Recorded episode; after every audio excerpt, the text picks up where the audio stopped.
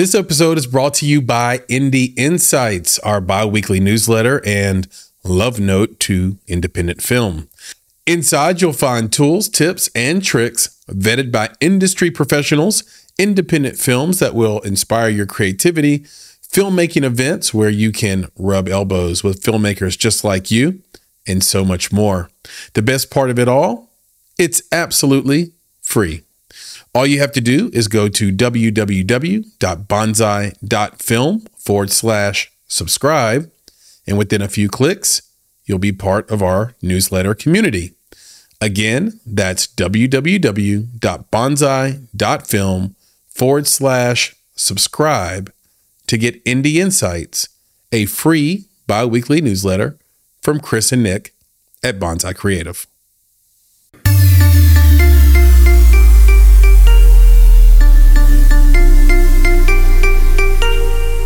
You're listening to Make It, a podcast by Bonsai Creative that helps creatives in film get where they're going faster by sharing the advice, knowledge, and insights of professional creatives across the film industry.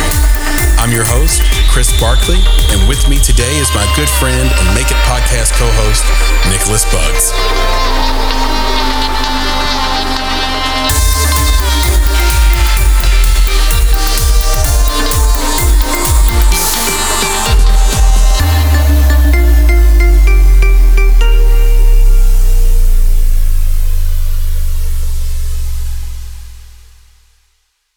Hello, hello, Chris here with another episode of the Make It podcast. And this is an Indie Talk week. And I have my good friend and guest on this podcast, Roxana Baldovin. Roxana, say hello. Hi, guys. Thank you, Chris, for having me on today. Absolutely. Can we just call you Roxy for the rest of the conversation? Absolutely. I like to say I'm like a like I don't know if you guys know this, but Robert De Niro, everybody calls him Bobby. Mm-hmm. So that's kind of like my Bobby is Roxy for sure. you do you do call yourself the spiritual Spielberg. Yes. As I as do. well. Is that more aspirational or is that more where you are with your music videos and documentaries no, I, you shot? Like how do you, where did that come from? What did, what's the story? so that's really interesting because I do believe that in my early days of music videos, I mean, I don't believe you can go on the YouTube comments of my early videos. It was very much like, you know, third eye things and Illuminati. Like I started my career in conscious rap. And so, uh, you know, with that came a lot of crazy theories on my comment sections of my videos. Actually, for my Doja Cat video, Tia Tamera, someone created a whole 12 minute long video about how we were secretly working for the Illuminati and all this Illuminati symbolism in the video. But I would say it's definitely aspirational because I have not made a feature film yet. That's something I'm working on now. And I think that in my I think that it's it's aspirational, but it's also uh, where I am in my heart, and I think you have to be at a certain place with yourself before you can release it to the world. So mm-hmm. I think, and also I think it's something I've always been. Um, but I was talking to my business coach, Danielle Bigby, and she was talking about when we were talking, she said to me, you know, where do you see yourself? What kind of films do you want to make? And, you know, I want to make spirituality mainstream. You know, like I think that I really like alliterations. So spiritual Spielberg, but more like in the realm of Christopher Nolan. You know what yeah, I mean? Yeah, yeah, he, he takes these like crazy concepts that are, you know, bigger than we are, but he somehow makes them blockbusters. So, you know, I want to talk about past lives and I want to talk about, you know, communicating with the afterlife, but not in some like, in a way that doesn't make you seem kooky, in a way that's like, it's just something we can't understand, but it's something that's absolutely out there. Yeah, and w- there's a lot to dig into there. So, and we are going to definitely dig into that because there are these weirdos that think that Doja Cat is like a devil worshiper and there are all these weird things going on. And they're just, I always view it as like these are just people that are actually afraid. They're like afraid of everything. And, and so, cause think about it this way like Doja Cat is, I think, what five foot two. Yeah, she's like a shorty. Five, she's so tiny. Yeah. So what if she were a devil worshiper? Let's just say it. Like, what if she worshipped the devil? Then what? Right. Then what? I don't know. Nothing. Like, is, is, all of a sudden she have like the the nuclear codes?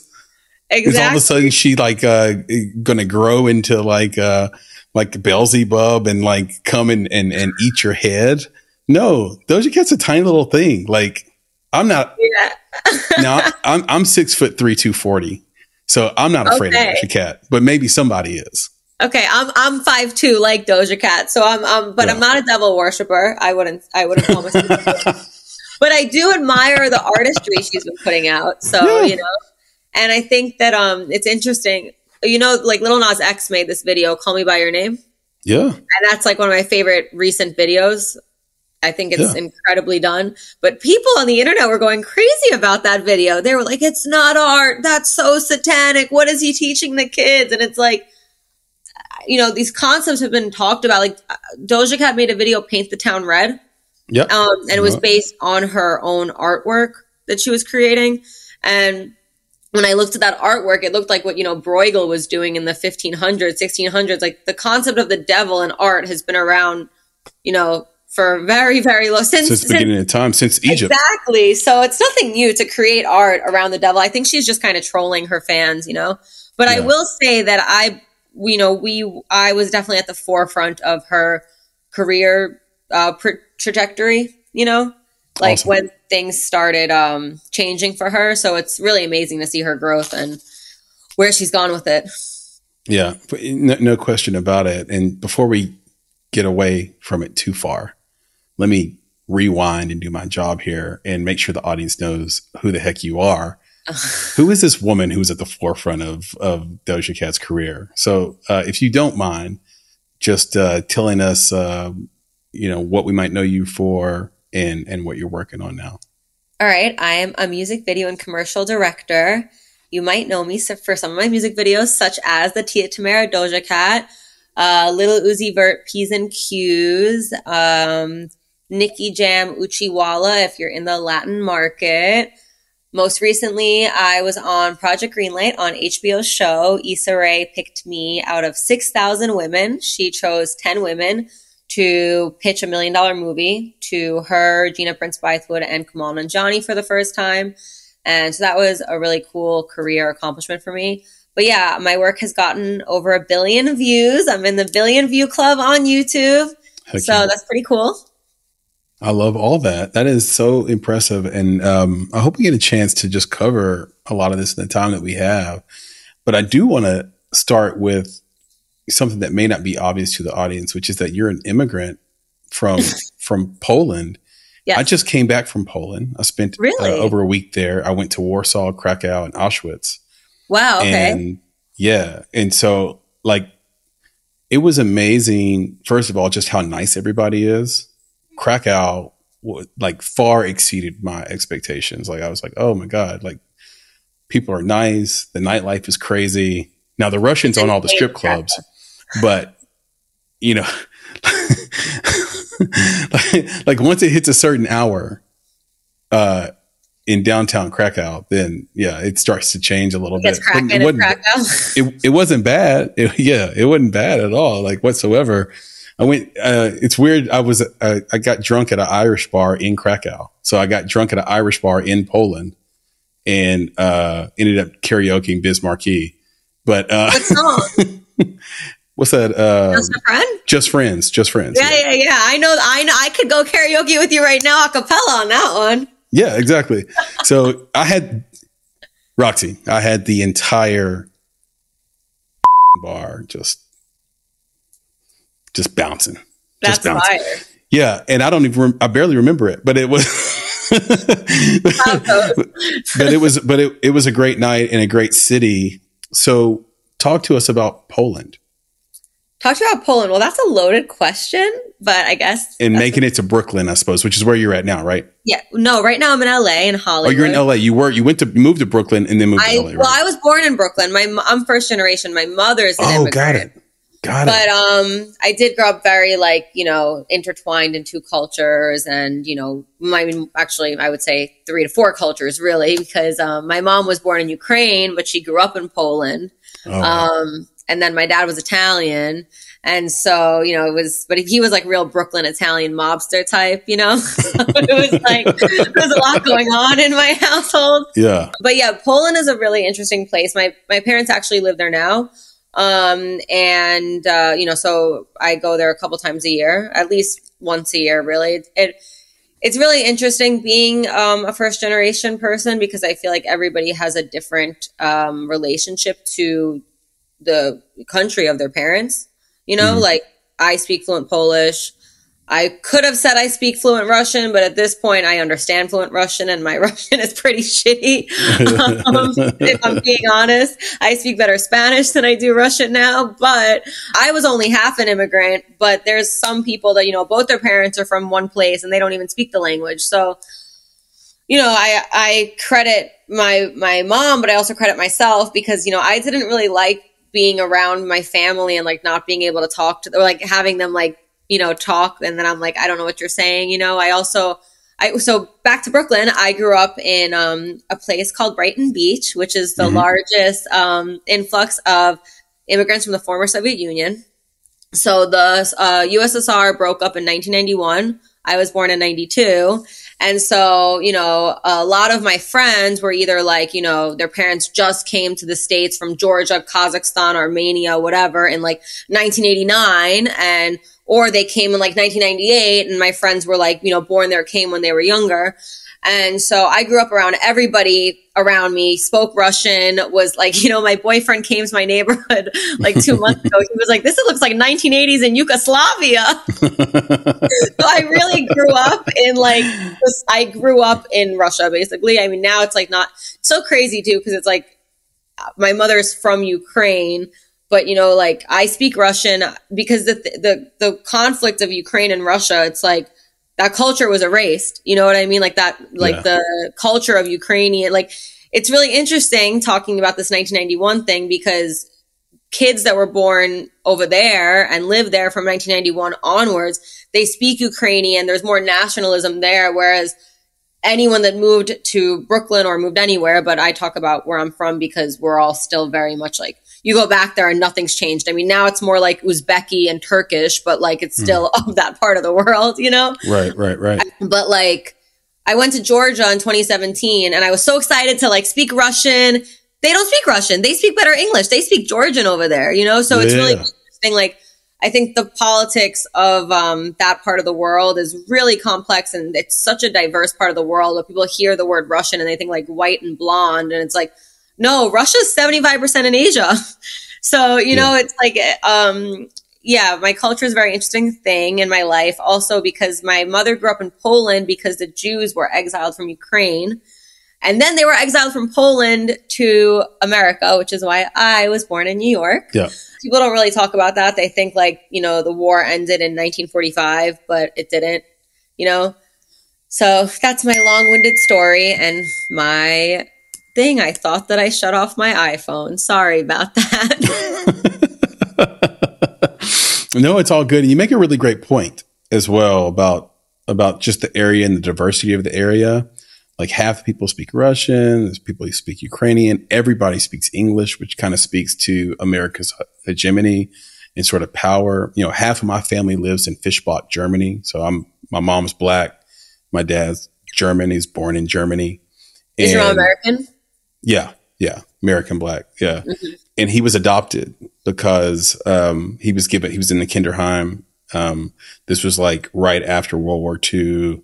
My Oma in Germany like couldn't afford to have two children because she already had one. None of the men stayed around.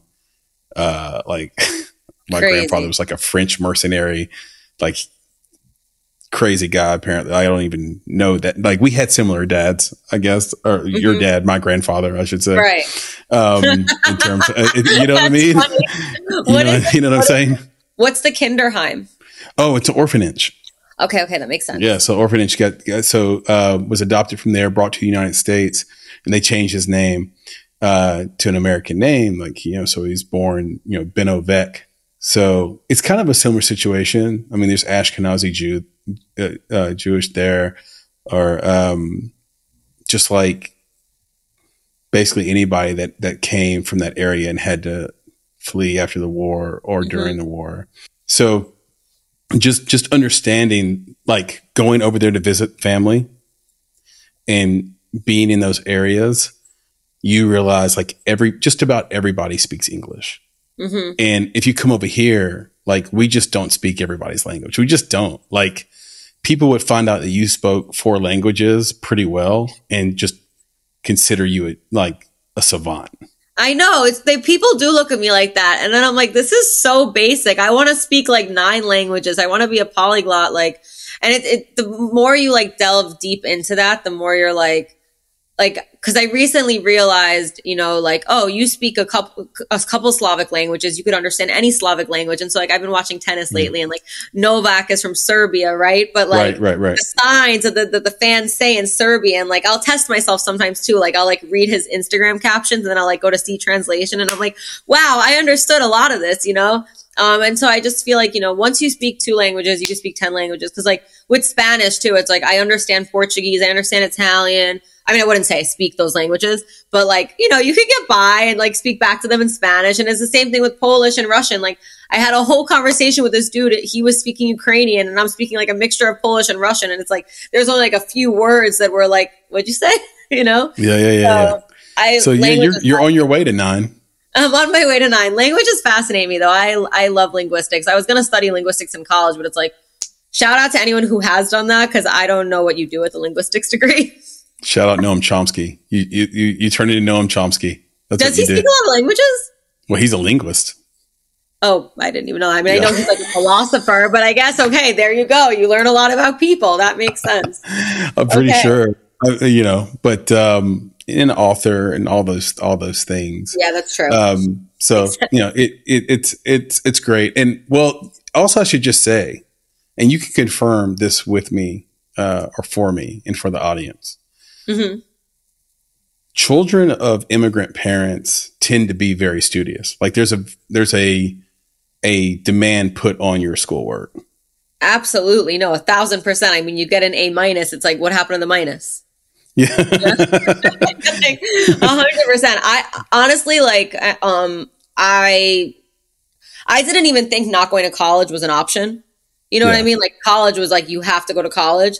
And then like by my senior year, like I already started directing videos and stuff. And I mean, I stayed in college because we have one year left, whatever. But I was like, I could have dropped out right then and there. And I think now, and it's funny because now I think my mom like sees it more, but it's like the more most successful people I know never went to college. You know, it's like yeah, it's a weird kind of paradox, right? Like you, but it's weird because like uh, like in the research coming up to this conversation, like you're a person who has like incredible self belief and and you don't let fear like get in your way at all. And i think that's something even though those can those can be cliches at this point in in the zeitgeist uh and, and in the world it's like it's still something that really gets in people's way every single day.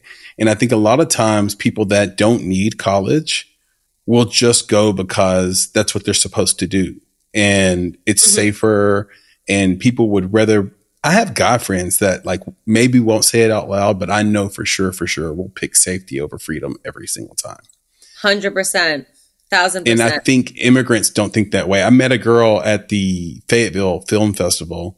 Shout out to Cassie Self and the Fayetteville Film Festival, and her name was, uh, is Diana Campos, and she is a NYU graduate, right? So not like Harvard, but certainly not, you know, Krappenberg State. Like it's not like a State. yeah. yeah. It's, it's not, it's not like a crap college, right? It's like a very good college. Her father and mother were chicken catchers. Do you know what a chicken catcher is? I, I can imagine it's someone that puts chickens in cockfights. No, that's a good oh. guess though. Okay. These are these are people who are hired by private companies, taken as illegal immigrants. Oh my uh, God, not people. Okay. Yeah, from, from from one area into another area, and and their job, they're basically on the bottom of a hierarchy in the poultry industry. So let's say Walmart is at the top of that hierarchy, right? Right. At the very, very bottom of that poultry hierarchy is a chicken catcher. And their job is basically literally to wrangle wild wild chickens. And like and and they're all undocumented, they're all illegals. And that was her dad. So how the hell in one generation did she make it to NYU? Like I when she was she, so she was pitching for me. And I was like almost about to cry in the pitch because not because the pitch was necessarily like the greatest pitch in the world, but it was this idea that like how the hell are you standing here in front of me? How did you do this? Like how did you like your your dad caught chickens? Like and is is and illegal, had no access to rights, healthcare, and you made it to NYU and graduated? Exactly. That's on some immigrant child shit right there.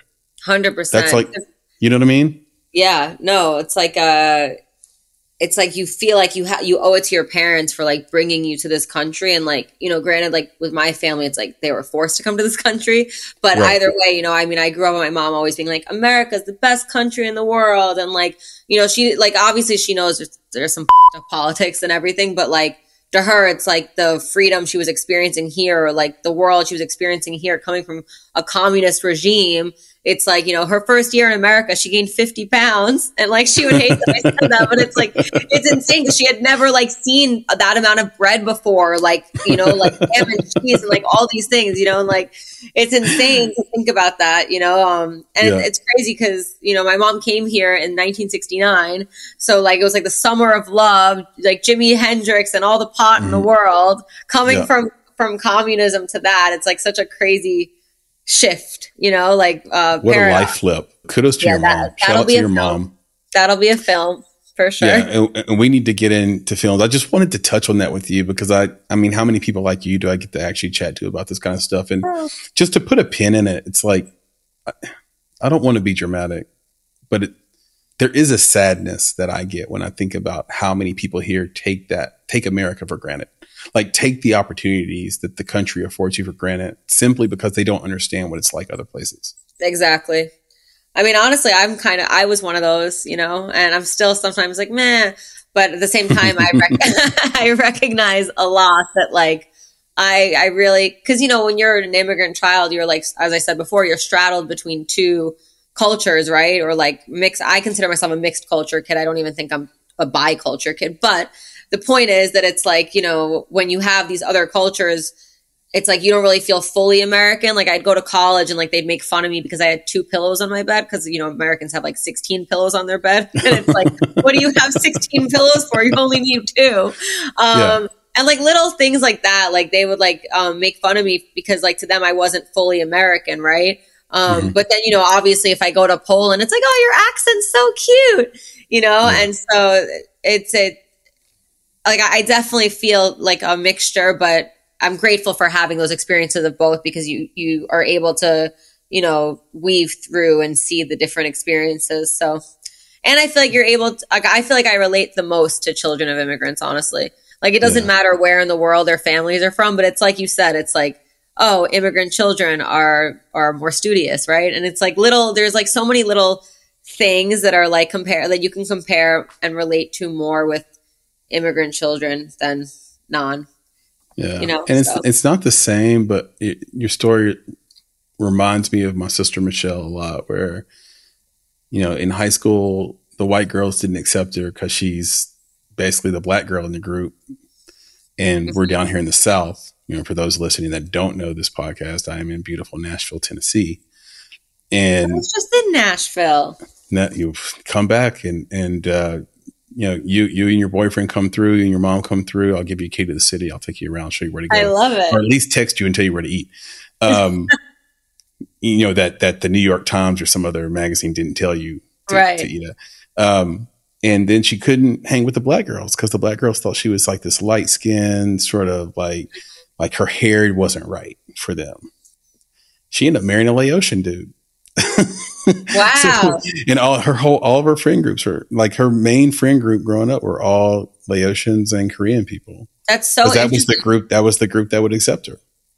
and Right. my, you know my brother-in-law is is a La- Laotian dude. So um, super cool, by the way. beautiful babies. I think so. I think so. Yeah. I need to I need to probably introduce one of them to you. She has similar aspirations to you. So Oh, absolutely. yeah, one one hundred percent. I want to talk about Project Greenlight because you mentioned that before. hmm That's incredible. I think that's a lot of people's dream to be able to audition for that and then be picked. I think there's six thousand people or more that come out for that and you know pitch for that. So can you share what your pitch was and and can you give us an update on like where you're at with it right now? Yeah. So, um, I mean, I was not. So basically, the way Project Greenlight works is that um, they pick ten women, and then uh, it goes down to one. So I was only in one episode. Um, we were, you know, which was still like, you know, that experience took over basically awesome. all of. Yeah, it, like honestly, like I've never really won an award before or anything. Like I'm still waiting for that VMA. So, you know, just to be chosen, like I had no connections, no strings, nothing at all. Um, I was the only music video director that was chosen. Everyone else was like a narrative filmmaker of some sort. Mhm. And so, you know, just to be chosen and to go through all of that was definitely like an affirmation of the universe to me. Um, So, Project Greenlight used to be a show with uh, Ben Affleck and Matt Damon where they chose uh, 10 directors, but it was always men Mhm. mostly white men. So that's why Mhm. they brought it back, you know, with only women. Issa Rae, uh, Kumail Nanjiani, and Gina. Gina did um, Love and Basketball, and then she re- most recently did The Women King. But that experience for me, so it's funny. My audition tape, actually, I did play on, you know, being a world traveler and being an immigrant. I was in Colombia uh, visiting my friends, and because you know they they, they kind of just want to get a sense of your personality when you're auditioning. Yeah. And so I made my audition tape. Uh, my audition tape is actually still on my Instagram on a reel because I was like, tag Project Greenlight to pick me. Um, but I was in Colombia and, you know, I was just like, when I'm not working, I like to be traveling the world. And, um, you know, I showed myself in all these different places because my, my real dream too, you know, you talked earlier about no fear. And it's really interesting because fear you all the time.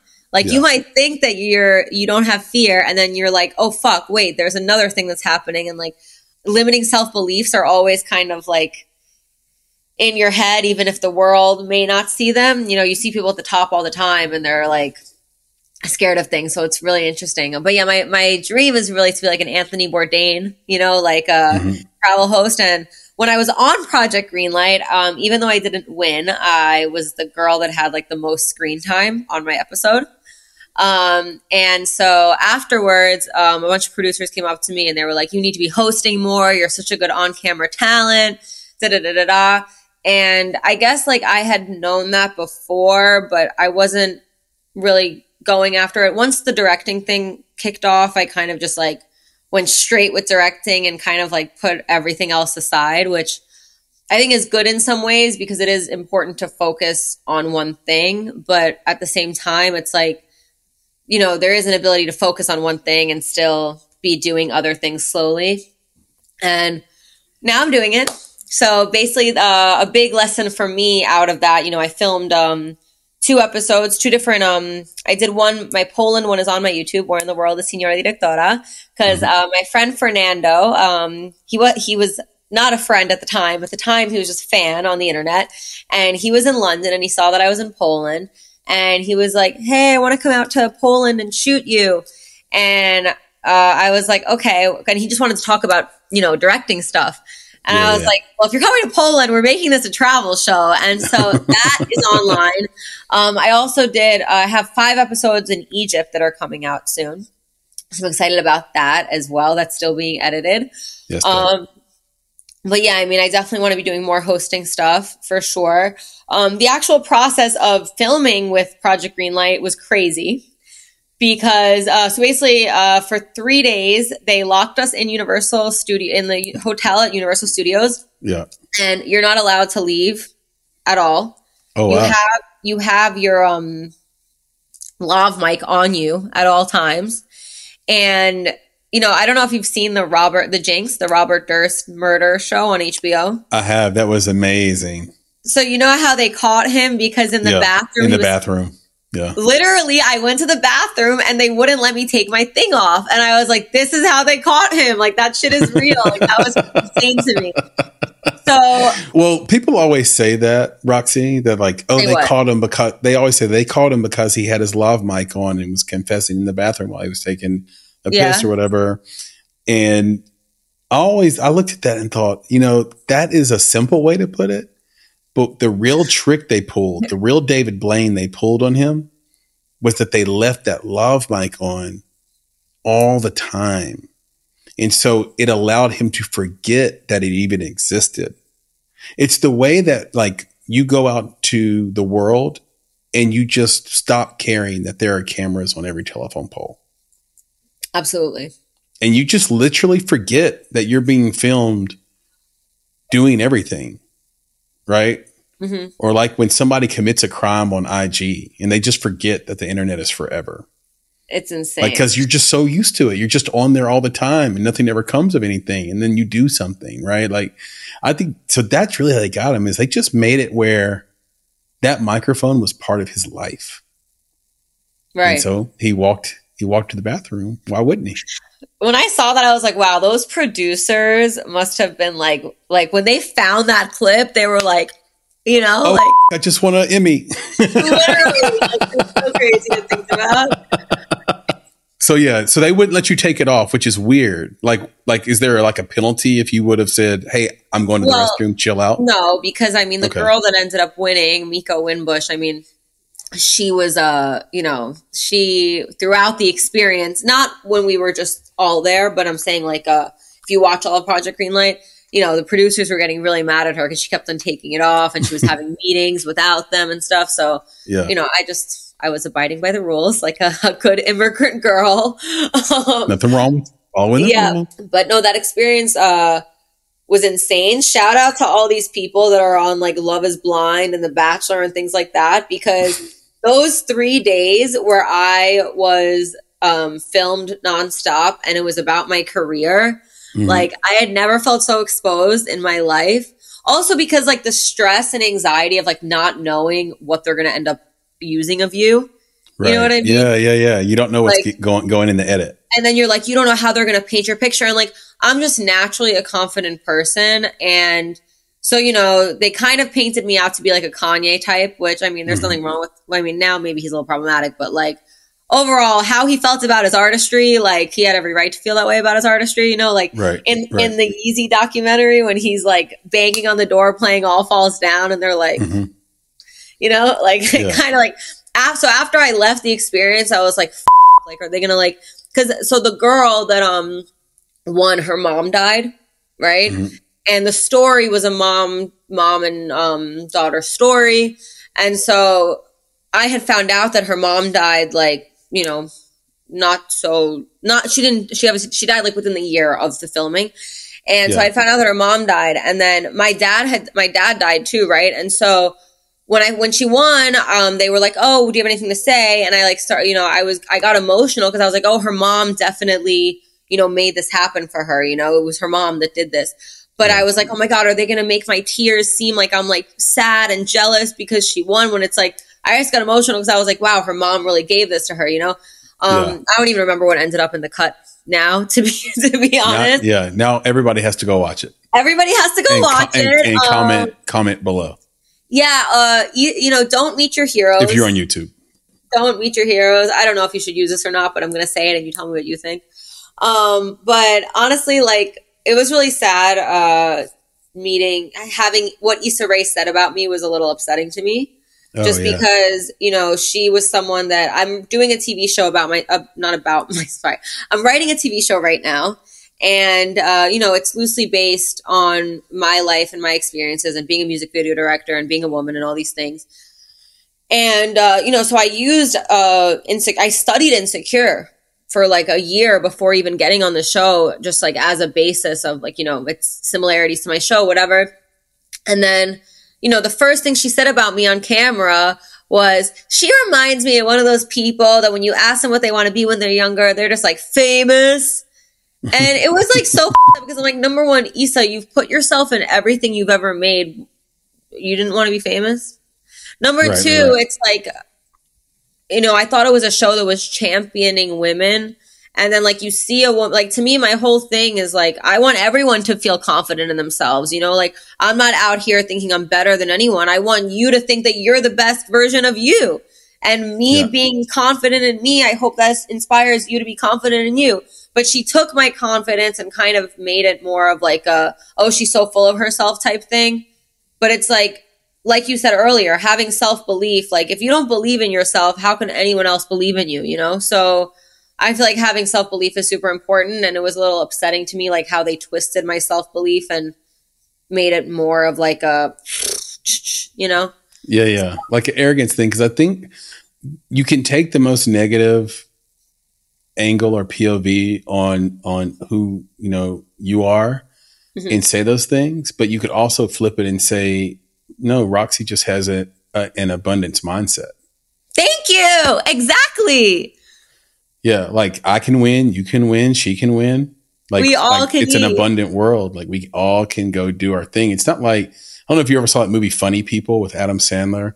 Yes, where, a while ago. Yeah, it's like all those people in the house, you know, had this sort of paranoia and cynicism about their ability to make it, and they so that in turn they all were just kind of undercutting each other and competing with each other to see because they felt like only one of them can make it. And that's just not really how the world works. Now, now what I have seen though is where you have a lot of people who think that they deserve to have a certain outcome and haven't earned it. So, you know, I have been in that situation where I'm around a group of people and there's somebody who just isn't working every day. Right. They're just not, or don't have good taste. Like they just mm-hmm. can't buy that. Like either you have good taste or you don't, and like you you you connect or you don't. You know, we just had Glenn Glenn Ginsburg on, who's the president of Q Media. He works with all these you know influence uh, influencers on YouTube to market films, feature films. So he does like these giant feature films and sort of gets influencers like Mr. Beast to talk about them organically mm-hmm. in their shows. And he was like, you know, it's a real talent to be able to just get on camera and captivate you know, a million people.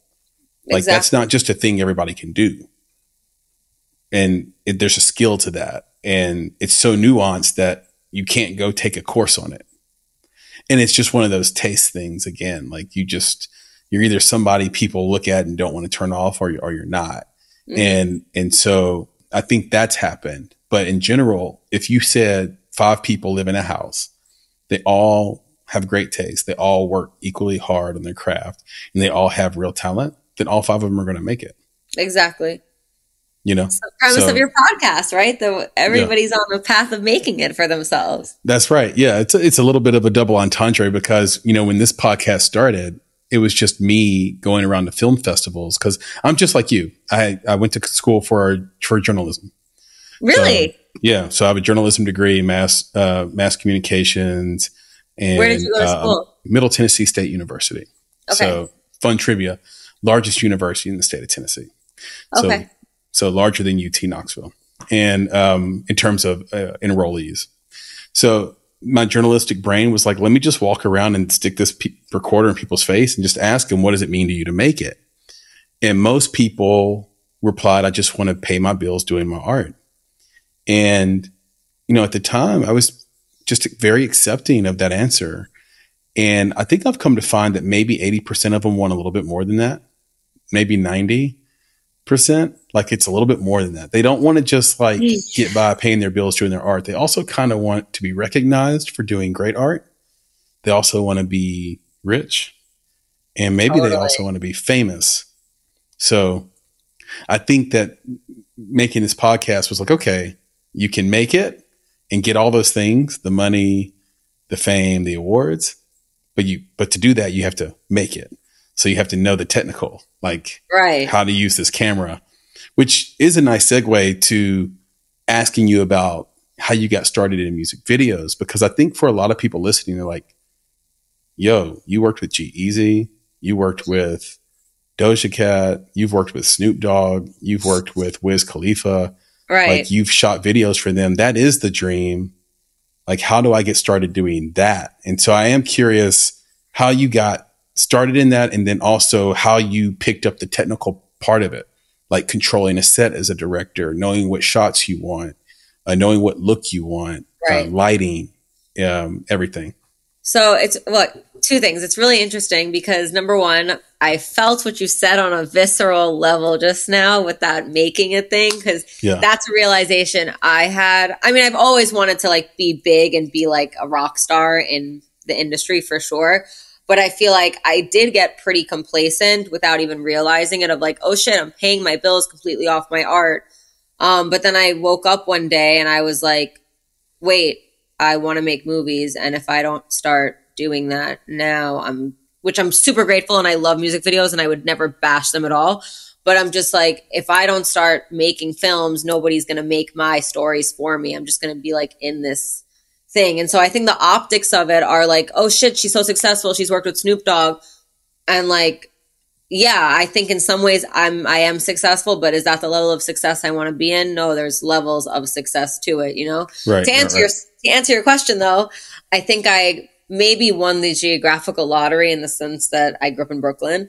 And so, you know, in Brooklyn I feel like a lot of people are inherently creative and there were rappers that needed videos. Um so the first video I ever made got 12 million views um and that was like not I didn't know. I mean, I'm credited as DP in that Yeah.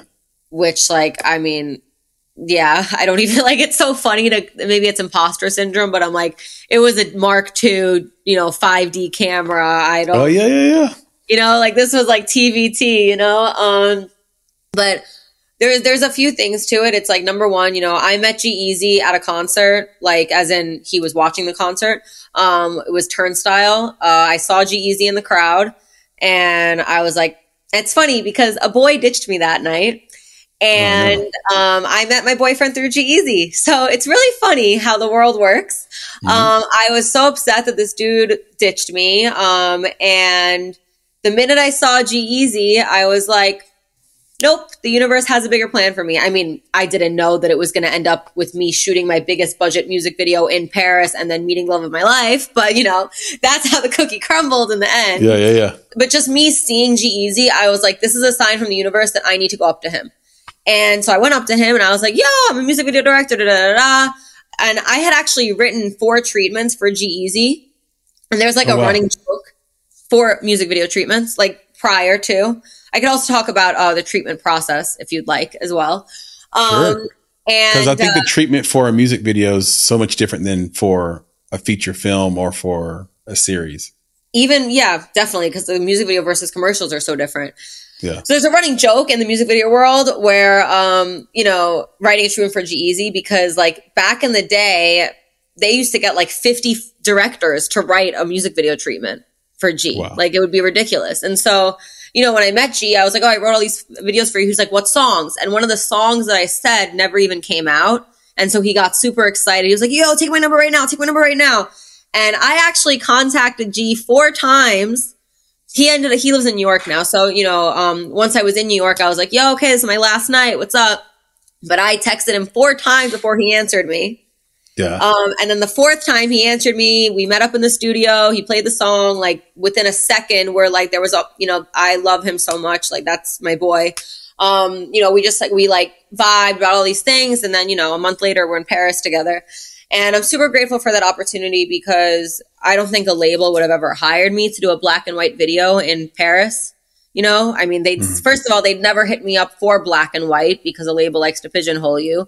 Number two, um, you know, if you write, "Hey, I want to shoot this on location in Paris," they'd be like, "Bye," you know. So I say all this to say that perseverance is key, you know, and also, like you said earlier, I think it was before we were in filming, like how I'm always going for it. It's like if you see someone, like the worst that would have happened, me going up to G, he would have been like, "Nah, I'm good, sorry," you know. right. But like I tried and you miss 100% of the shots you don't take. So like listen, I met Sofia Coppola the other day um Oh, at wow. her I went to see I'm in the DGA, which is amazing. Is another amazing. big um, another big accomplishment of mine. And um, so they were doing a screening of Priscilla and I knew right away that I was going to go up to her. And she gave me her email address. Um, we'll see what happens. Fingers crossed. Um, but you know, I she even got like a little um uh, like taken aback because I don't think she was expecting it. You know, it's like yeah. all these other people are like, "Can I take a photo with you?" And I'm like, "I don't give a f- about the photo. I just want your contact." You know. um, so yeah, I just feel like if you see someone in the wild and you have something to say to them, you know, make it more than just like I'm a fan of you. Make it like, how can I work with you? I'd love to keep in touch with you. Like, you know, and they, you know, I met some dude from One Direction, Louis Tomlinson. He's like the mm-hmm. least famous One Directioner, right? Yeah. I don't really care about his music, but at the time I was still like, hey, what's up? And this f- gave me the guy that drives his bus and was like, talk to my manager. And it's like, you know, so sometimes you're not going to always win in those conversations, but least you could do is try. Yeah, and I think the Sofia Coppola thing is very interesting. I love that you that you are bringing that up about sort of how to approach someone who can help you out. So instead of being nervous or being making them uncomfortable or asking for a selfie, you know, you the approach has to be a little different because for them, that's happened to them a thousand times that day, and for you, it's the best moment of your life. And it reminds me of this saying in business, which is that if you want uh, advice, ask for money, and if you want money, ask for advice. And and so this idea of going up to Sofia Coppola and saying, "How can I work with you? How can I stay in touch with you? I would just love to learn from you, get advice from you." You know, will probably turn into money for you. I, I can't remember this guy's name. He uh, he did the card counter, and I think he met Scorsese the same way. And now Scorsese will EP movies that he's written and directs. And That's I think the thing I think, I think exactly. the last one he did was the card counter. I could have the story wrong about how they met completely, so I need to be fact checked okay. on that. But I just know that they have this relationship where people will think it's a, a, Scorsese film, but it's this guy instead. Yeah, Paul Schrader. Okay, I'm, I'm going to look the story up. Yeah, shout out to Paul Schrader, who made the card counter, which is very, very, very, very underrated. And uh, you should you should all go watch that has uh, Oscar Isaac. Um, Oscar Isaac is like, uh, you know, I'm, I'm happily uh, heterosexual, but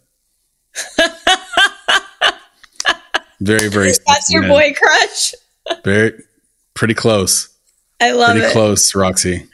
Oh my goodness, but uh, but yeah, just well, it, you know, also it's it's talent it's talent. I'm I'm highly highly attracted to talent. Like I have this theory that like there's a reason why men always fall in love with a girl with a guitar. Yeah. like i feel like like guys can't resist that because um in the guitar's metaphor it's it's a metaphor for having a talent. Totally. For being on your for being on a journey that isn't about money or oh I'm Miss Independent or I don't need you. Men want to feel needed. Trust me. We want to feel needed but this idea that they need to get on the moving train that is you, that's attractive. It's like, exactly. I can hop on this train or not, but that train is leaving the station. Like she's got something. Right. right. And then there's a lot of females that have nothing. and you're like, this train ain't moving this training movie. I don't know if I want to hop on this train or not. Yeah, you know, a lot of men like that too. You know what I mean? Oh, I you're right. I shouldn't. I shouldn't There's a pick sides here. Like no, it's it's fine. It took me a long time to realize that, to be honest. So that's a part of the spiritual Spielberg stuff for me. Is like also, you know, uh, learning about yourself and like your relationship dynamics and like your traumas and uh, why you're attracted to the people you're attracted to or why you fall into the cycles you fall into. And it's hard sometimes to like be a uh, successful talented person because you also want a successful talented person around you. And i'm i'm not saying as a woman i'm saying i mean actually no i think that for men it's less important i've heard. Mm-hmm. i don't know. But um but for a woman there's some, like, there's some guys that just want their their girlfriend at home. Totally. Exactly barefoot and pregnant all the time. Absolutely. And you know, actually, um, uh, I have an organizer, like my, uh, my, as as a creative with ADHD, mm-hmm. you're not always very organized, and so um, my like cleaning, I have a like my cleaning lady, but he's really a 50 year old gay man who um, he'll come here, and one one time he told me, one time he told me he was like, "You need a Mister Mom," And I was like, I don't want a Mr. Mom. I want to be a power couple. And I found my power couple, so I'm really happy. But There like, you know, for a long time, I did believe that. I was like, fuck, like, am I is that, am I just destined for that? But don't listen to the naysayers, ladies and gentlemen. Whatever you want is attainable. Yeah, yeah. And there are some women that I think work really well with the Mr. Mom because totally. they want to stay in control and of their destiny, of their future, of their direction. And if and I think Britney Spears had that, right? Like Oh, yeah. her husband like a Mr. Mom? I don't know. Yeah. I can't remember. I hope I'm not He still is. He I hope he's like, not an oligarch and I just don't know it. But like no. I I, think I. Think I, I think he was like you know playing the background role, letting Britney you know dance Totally. with the knives and be Britney, and you know, and then she was like, "No, I'm good," or maybe he was like, "I'm good, I can do better." Oh, you're you know, talking about the new guy, Sam Asghari or whatever. No, no, I'm talking about the guy she just divorced. Yeah, Sam. Yeah, okay, yeah, that guy. I don't know. He could be an oligarch. I don't know. I could I- have a whole podcast podcast about pop culture, to be honest. But uh, Yeah, me, me. I- Well, me too. I would just say things that are just completely wrong, but are my opinion. So it would be, it would make it even more fun. right. there is a stereotype about music videos, especially hip hop music videos. Yes. Like, how did you learn to control the set so that you actually got something quality out of the shoot? And like, what was the gap between like that very first video shoot and Yeah. the last one you did? It's really interesting because I feel like, yeah, you asked me this earlier. The thing with taking control and directing, I don't want to be that first time director again. ever. like, I think about how stressed out I was and how like I didn't really know what I was doing or where I was going. And like, I feel like the beginning days of directing, you're definitely like a chicken without a head, you know? And like, Mhm. I, at least for me, I remember thinking like, a director is supposed to scream and a director is supposed to be angry and like da da da da. But it's like, no, I think I think it's really about putting in your ten thousand hours and like the more you do it, the more uh you know you know how to be calm. I think as a director, honestly, our main job is we're the captain of the ship, right? So we're supposed to be the calm ones. Like let the producer freak out, let your AD freak out. You cannot freak out because if you freak out, the whole thing will be a mess you know Yeah. and it took me you know i mean I, I don't know how long it took me maybe like a couple of years i would say honestly to like really get that down um i didn't mention this earlier but i i started with my ex-boyfriend we were directing together Mhm. and um so it, the the um gap in between when we were directing together and when i started directing alone that was eight months of me not working because nobody would hire me because they were like, oh, well, what have you done on your own? And so when I started directing again by myself, I think that um that was really like a new chapter for me in terms of like I don't I think that that like 8 month gestation period of me not directing I remember the first time I was back on set, I was so nervous and I was like, can I even do this on my own? And, you know, we rented out, it was the Neon Trees video, Feel Good. And we Mhm. rented out the whole hotel, uh, the Saguaro Hotel in Palm Springs. And it was like a huge production. It's funny because I feel like I, once I started directing on my own, I actually had full control over the set. Whereas directing with a man, um, you know, because there really is that power dynamic of like, Yeah. well, he's the man, so I'm going to talk to him. And Yeah, like, yeah, I think I think people do it without like it, I don't even think I think it's so like subconscious, you know, and so I couldn't even really own my like director control role when I was directing with him, I feel. So once I started directing alone, it was like, okay, well, I'm the I'm the person controlling the ship and so I think just like knowing your role is super important and I think the more you do it, the more you learn, you know, and a big part of it is trusting your team you know? Because like as a director you are not supposed to be the one like of course there's director dps don't get me wrong but it's like if you're directing you're and shooting and producing and editing eh, like directing is such a team sport that like you have to have people that you really trust to man or woman their department you know yeah. um so yeah your team is everything as well Yeah. And it's the number one thing. So I was on a panel recently and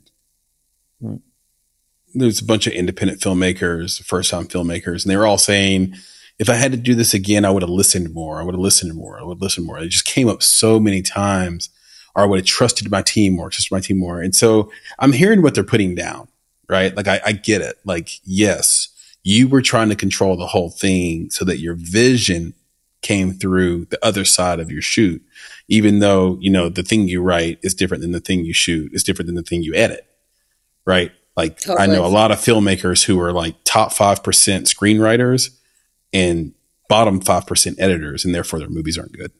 So it's it's a it's a tough thing or or it can work in any number of ways. You could be a bottom 5%, bottom 10% storyteller through the camera because that's what the director's doing. They're directing the actors and maybe you're not getting the performances you should have got from those performers. And maybe when you're working and sort of scouting the location with your DP, or if you are the DP, like you're not, your setups aren't good. And so the way you're telling the story through the camera doesn't work. And therefore, right. when you get to the edit, your editor's frustrated or there's not enough B roll. There's not enough film. Like in a music video, you're trying to like nail it, like almost like you're hype Williams. Mm-hmm. And, and like in a movie, you need the extra stuff. So your editor has a bunch of different, you know, things right. to play with. You might forget that you have to get all the reaction shots. You might forget that you need plates for everything so that you have a possibility to change backgrounds or to use VFX if you need to. Like these are just things that happen in independent, independent film when you're shooting and you're like, damn, my movie didn't come out like I wanted to. Okay. Could have been, did I write well? Did I shoot well? Did I edit well? And did I try to take too much control? I think though the one thing they didn't say is what you just said, which mm-hmm. is that, yeah, you need to listen to them and take their suggestions, but they also are looking for a leader. Exactly. Like, it is your set. Mm-hmm. You and the producers, you could argue maybe the EP as well if it's not an Ivory Tower EP. Like right. it's your set, you're in control. It's your job to keep everybody safe. It's your job to to you, you know make sure that you know the intimacy coordinator is there. It's your job to honestly to shepherd the film from what you're doing all the way to the end. Like it's your job to make sure the film is great. Right. And so there's, it, it's both. It's like, yeah. it's, it is a tightrope you have to walk. Right. Yeah. I think that, um, I'm really grateful that I started in music videos because, um, and I totally fell into them. It was like not my plan at all. My plan was to do documentaries and work advice and, you know, yeah. But you did a bunch I, of docs in Central America and South America, right? I did one documentary that I'm working on right now. That was the editing session I was in before this. Um, it's called The Age of Aquarius. Hopefully, it will be on the festival. So I'm honestly, realistically, I think it'll be on the festival circuit in 2025. Okay. Um, I shot it in 2012. Um, I let it rest. I came back to it a million times, but then last year I just, you know, invested in it with the editors and like I have a professional post house working on it now and I think it the story was meant to be told now. So, mm. you know, and I see that all the time. I mean, it's funny. My, I have such a Fugazi setup going on right now. I have like a, I, my ring light is on a bunch of books and my laptop's on a bunch of books. But, uh, one, the book that I'm looking at right now is The Art of Avatar, The Way of Water. Uh, mm-hmm. James Cameron is my hero. I love him. And, yeah. Shout um, out to um, Jim Cameron. He's a goat. Yeah. Jimbo Beam. Anyways. Mm-hmm. So, um, he Avatar, the land of Pandora, came to him in a dream 25 years before he ended up making the film, mm-hmm. and so you know I think that that's something to remind yourselves too is that like film is a long process.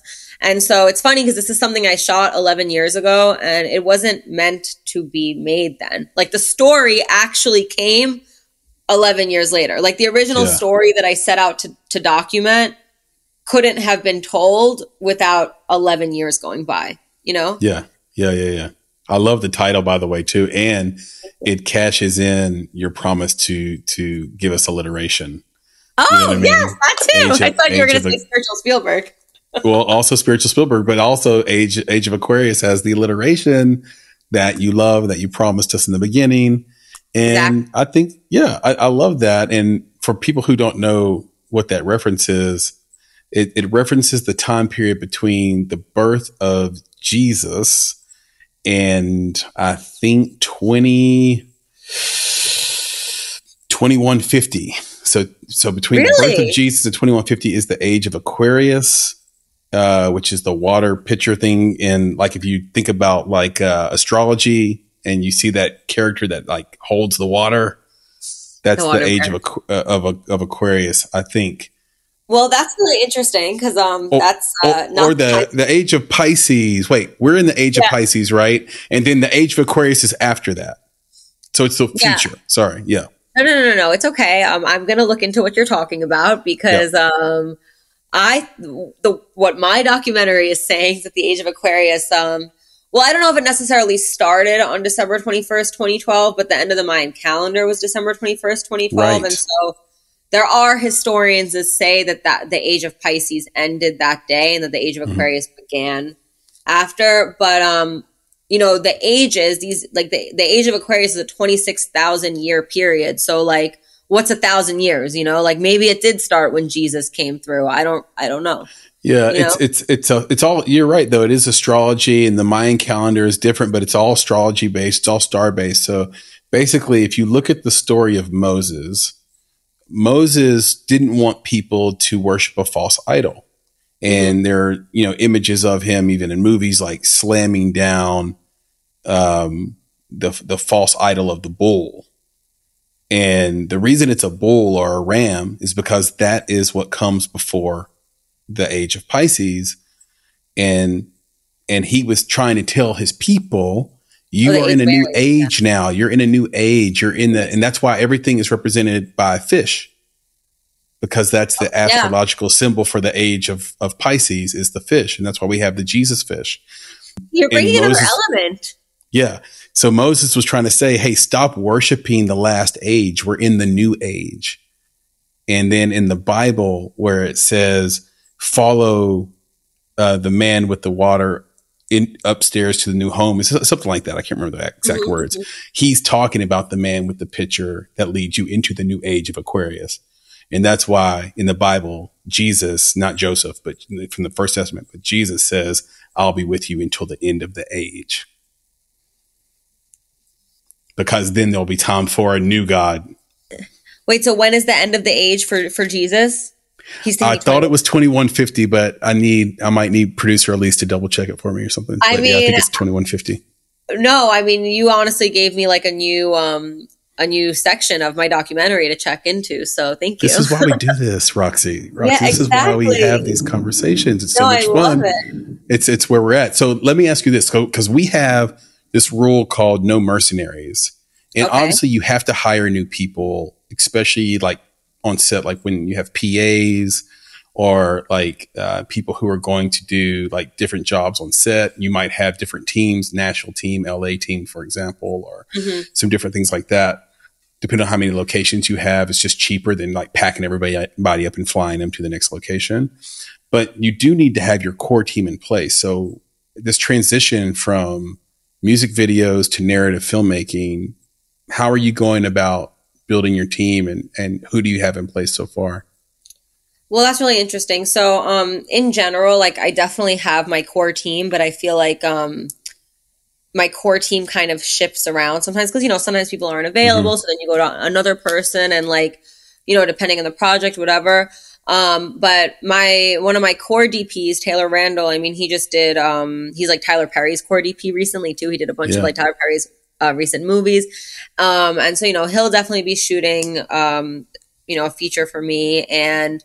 Um, I'm, I'm doing my short film. Ideally, I'm going to be shooting by the end of the year. Um, I'm, I'm in pre-pro. Actually, I'm meeting tomorrow for it, so I'm super excited. Um, my rep for music videos, Missy Galanita, she um, owns Hound Content. Um, she's going to be helping me EP it. So I think that I think that a lot of us, I mean, some of us don't. It shocks me, but there are many music video commercial people that are like, I hate that world and I love my short form content. Yeah, yeah, I'm yeah. not I'm not one of those people. But like I love music videos so much that do I like worry am I going to love shooting narrative as much? Honestly, a little bit, but like I think we can do all of it. You know, like Francis Lawrence and Spike Jonze are like my like biggest uh Love Spike career. Jonze. Yeah, so Spike Jonze started in music videos. I mean, skateboarding videos and music videos, but you know, and then yeah, I just his concepts are amazing. And so because they're really heady. You know, like that's kind of the spiritual Spielberg thing too. It's like really Yeah. heady concepts like that. Anyways, um, so yeah, a lot of my team will be coming with me, but I think, you know, even within music videos and commercials, like um, I'm supposed to be shooting this commercial that's more fashion driven. And I'm going to bring on a DP that works in beauty because the way she lights and the way she does things, it's like, it's really specific to that, you know? So I think that, um, I think your core team, like, depending, it's kind of like, I don't know, it's almost like a Ferris wheel because, like, every, except that nobody comes off the Ferris wheel. You know, it's just like depending on what the stop is, maybe they're going to come with you, or maybe they're just going to stick around and you keep them in the Rolodex and then you'll like turn back around to them eventually. Right. But yeah, we'll see because I'm I'm really starting this now in terms of like um I'm just going for it more than ever now in terms of like I don't want to sleep anymore. Yeah. Yeah. And yeah. know part exactly of that, a part of that is saying no. You know, so as I was talking about earlier, um, with so even between music videos and commercials, it's so different. Like for a commercial, you're triple bid most of the time. Mhm. So, um, you know, they put you up against two other directors. Um, I just did a Marlboro commercial, which was like so Congrats. amazing. That's what I was in Nashville for, actually. Uh, we shot on the tobacco course. farms. Of yeah, we, we shot in Hopkinsville, Kentucky. Oh wow. Okay. Cool. You're Familiar with Hopkinsville? Absolutely. Absolutely. Yeah. So, yeah. So um, I was there for a week. Um, it's like I'm so excited for this to come out. Except the sad thing about working with tobacco is that it's like because it's so regulated, it only lives on their website, so you can't really be like promoting it so much.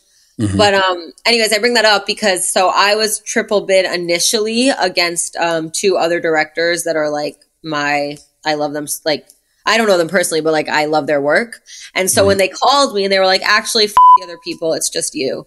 I was like, it really like made me like feel like it, that was one of those moments where I was like, oh shit, like because you know I have days where I'm like, oh, I'm not where I want to be, da da da da da. And so it was like when they told me like, no, forget them, it's you. I was like, it made me. It kind of like again was one of those affirmations of the universe that like you're doing well, like stop worrying, basically. yeah. Um, but I bring that up to say, like, okay, with that situation, like they just picked me and that was amazing. I didn't have to like put together anything. But most of the time, um, you have to put you go against two other people. And commercials are super transparent because you know you know that they tell you even if they don't tell you who you're bidding against, it's easy to find out who you're bidding against, and Yeah. um, you know that it's just three people in the running. So they don't really waste too many people's time. Not to mention commercials have more money. So with commercials, like usually the production company that hires you is going to give you someone to help you write the treatment and someone to help you source images for the treatment, you know? right. Whereas in music videos, you could write a music video against 15 other people. They won't tell you who it is. They won't tell you that you didn't get the job.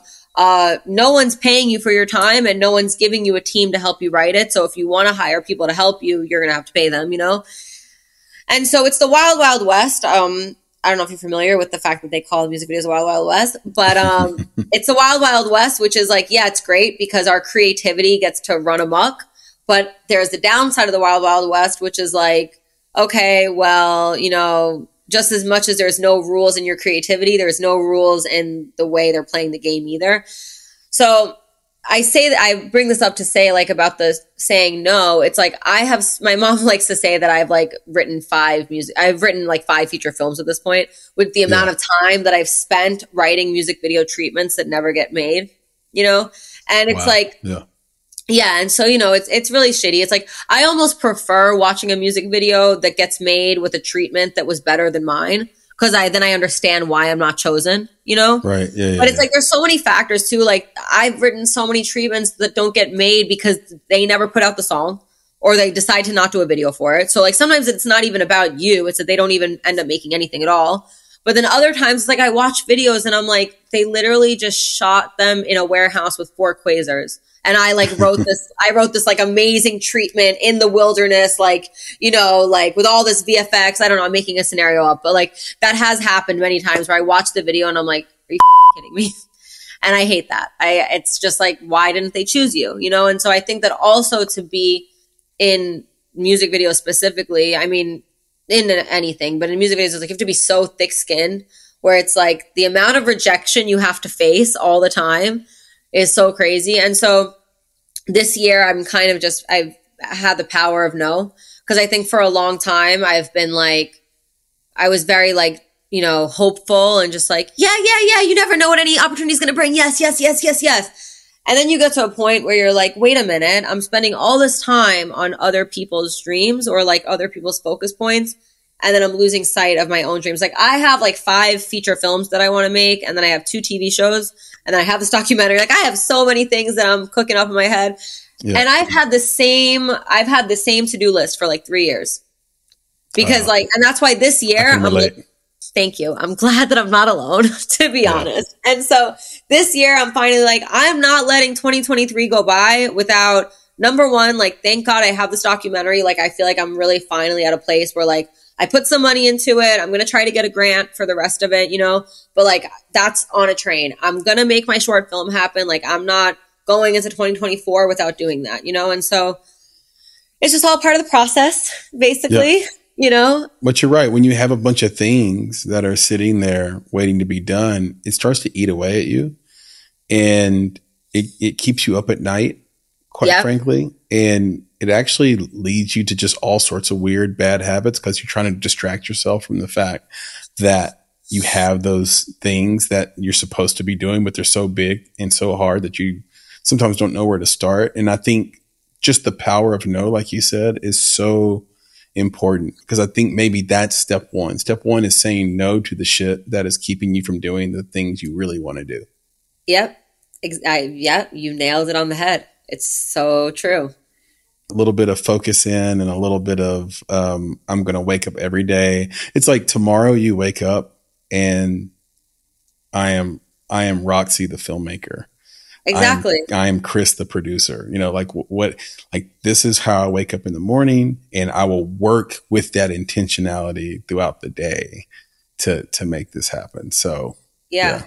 and I think we have to give ourselves deadlines too. You know, because mm-hmm. it's like I feel like yeah, like you know, your your to do list ends up becoming the same for three years because you're just like, yeah, I'll get to it eventually. I get to it eventually. And then like you get a music video treatment and then you get a commercial treatment and then, you know, the possibility of getting the treatment it's such a gamble and a risk of like, well, I might get this job and I might make $10,000. Or if I don't get the job, I just wasted five days of my life and I made no money. And that was five days that I could have spent potentially making more money if my film flew off and then like I became, you know, the next Oscar winner that I am in my, in my head, you know? So it's like, but I'm at a point now where I'm like, I'm being really intentional with the jobs I say yes to, and you kind of you kind of like understand now when they're um when they're kind of toying you, you yeah, know. Yeah, yeah, But I do think in the beginning, I do think in the beginning, it is really important to just say yes to everything mm-hmm. because you're young, you're starting out, you never know what's going to hit. I mean,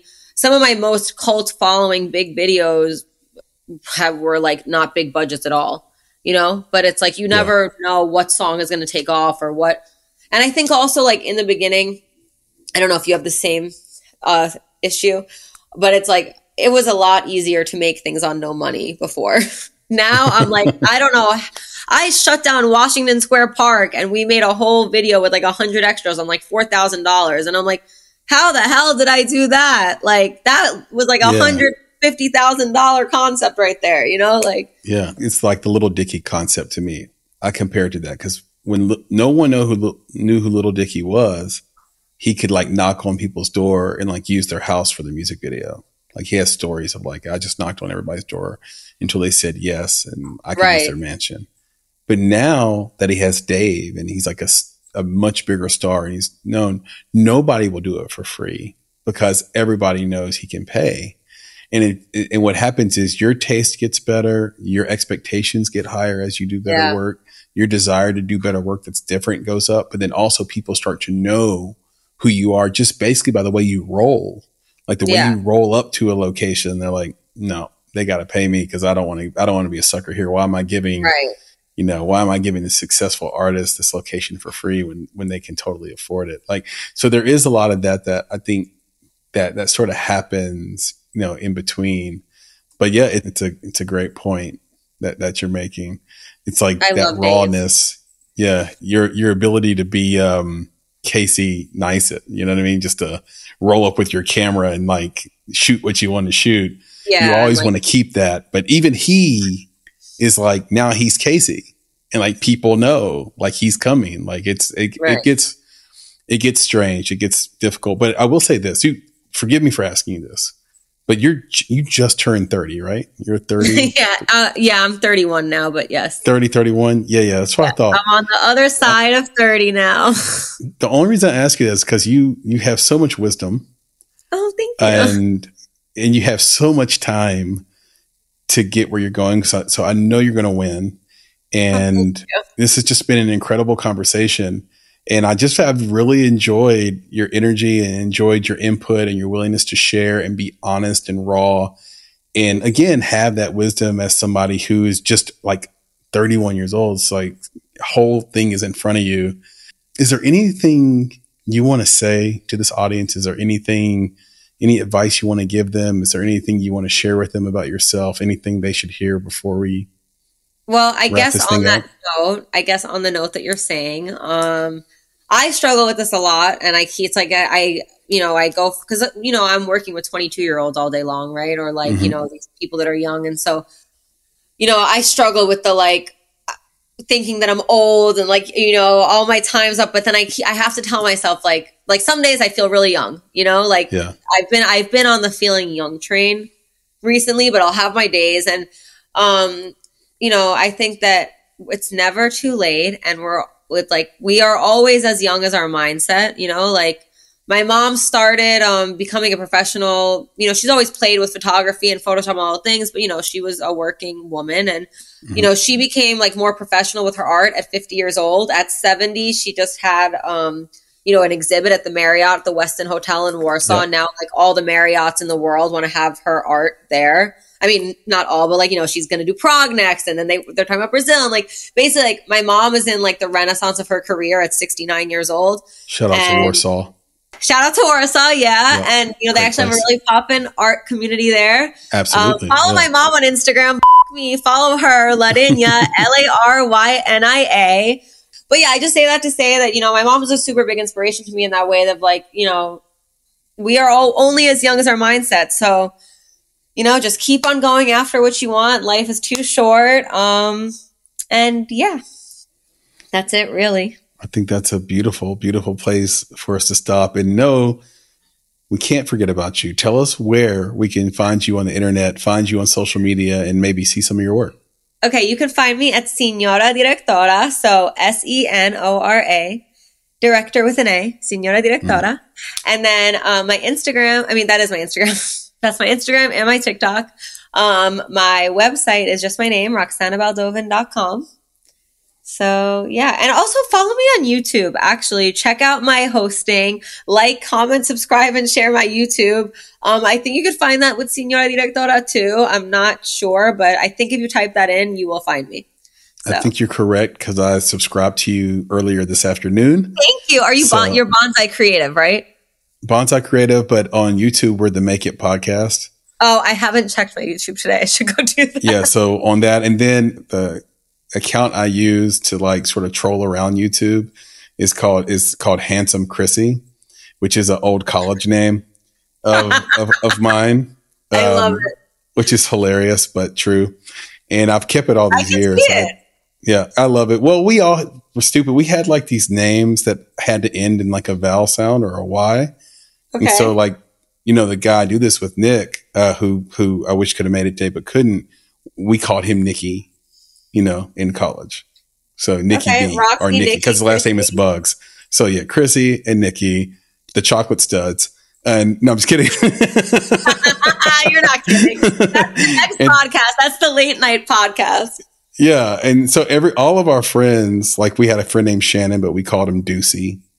Like we just everything had to sort of because he was number two, and so we had to end we had to end everything in a Y or a E or whatever, I love and it. whenever it fit. And so you know, I just accepted Chrissy um, with a lot of pride because everybody loved calling me that, so it was all good. So if you see somebody that's subscribed to you named Handsome Chrissy, it's me. I'll know it's you. Perfect. Yep, there you go. I just shared that. I don't think I've ever said that on this podcast before. So now everybody knows. I'm okay with I that. I'm Thanks, okay with that. handsome Chrissy. Anytime, Roxy. this has been a blast.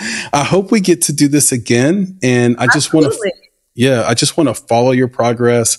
Uh, watch you you make your way in this world. Uh, cannot wait, wait to watch this documentary. If you make features, I'll be there. If you make a short film, take it to AFM, sell it, make a feature out of yes. that. Like, like I just think um, sky's the limit for you. And hey, I'm going to do the same. So if I have projects yeah. that, that, that I want somebody's honest feedback on, you're on the list of people I'm going to send that stuff to. Have you made a feature film? I've made three feature films. I need to watch them. We have one called, they're all in worldwide distribution. Amazing. Yeah. So one is called Another Version of You, and you can okay. watch that. Directed by Maki Dap. He's the guy I primarily make movies with.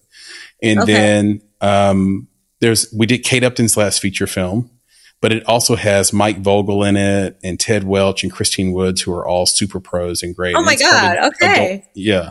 That's called Adult Interference. And it's like a 90s comedy because they don't make those anymore.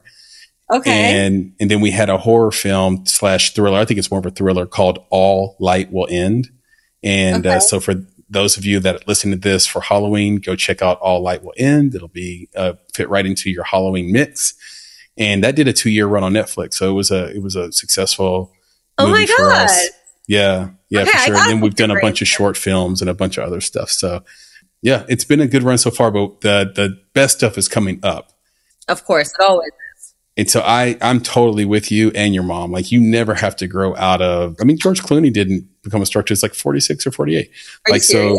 Yeah, yeah. He was just like a he was like a soap guy, like a sitcom guy. Oh, that's true. Like he was acting, kinda, but he wasn't he was a kinda, superstar yet. Yeah, it's kind of same with Morgan Freeman. Like they, they both yeah. called on super late. Samuel Jackson, I think, called Harrison on Harrison Ford too. Yeah, you're right. Yeah, because I, I started acting as well, so I'm like, oh, I'm gonna be a star. Yeah, so there you go. So you can you can do it. It just matters like what is your taste level, what is your work ethic, what is your discipline to get up and do it every day and sort of live and walk in those shoes. So you've inspired me to keep going. I hope uh, the same is true. And for those listening to the podcast, you can subscribe to us at uh, Apple or on Spotify or anywhere you listen to fine podcasts. you can reach out to us at contact at bonsai.film and we will answer 100% of those emails. You can find Nick and talk to him at nick at bonsai.film if you have any questions for why he was not here in this conversation. Uh, you can reach out to me on X, formerly known as Twitter, at Flame in Your Heart, or you can just search for Chris Barkley at this point and I will come right up. And uh, I'm a fun follow on X. So follow me and then ask me any questions you want there, and I will answer 100% of those. And of course, on any social, you can find us at underscore bonsai creative, and we answer those DMs as well. And so, with that, I will leave us with the credo. The credo? The credo. So, we, we end every one of these, Roxy, with a credo. And the credo is be better, be creative, be engaged. Thank you for listening, everybody. Go follow us on YouTube, subscribe, and Roxy, I'll talk to you soon. Make sure you follow Roxy, yes, guys. Absolutely. Thank you so much. Have a beautiful day. You too. This has been a blast. Yes. Bye, Chris. Bye. You've been listening to the Make It Podcast. For more information about this episode, please visit our website at www.bonsai.film. If you haven't already, you can subscribe to our podcast on YouTube, Spotify, or Apple Podcasts by searching for Make It Bonsai Creative, and the show will pop right up. You can also follow us on Instagram, Twitter, and TikTok at underscore Bonsai Creative and on Facebook and LinkedIn by searching for Make It Bonsai Creative. In addition, you can provide feedback to us via email at contact at bonsai.film. You now have the opportunity to support the production of this podcast. If you love Make It and are a true fan of what we are trying to accomplish in the indie film community, please consider supporting our Patreon page. We spend a combined 35 hours a week producing each episode. We do this with a small team of go getters that are passionate about film and connecting people with similar interests across the globe. And we have lots of goodies in store for our supporters, including bonus content, exclusive swag, and discounts and freebies to private film events. If that sounds like something you can get behind, donations start at only $5 monthly. And, of course, if you're looking to take a big step toward your film's financial success, go to www.bonsai.film and click on Services to explore our unrivaled approach to film marketing. You have everything to gain. Until next time, be better, be creative, be engaged, and thank you for listening.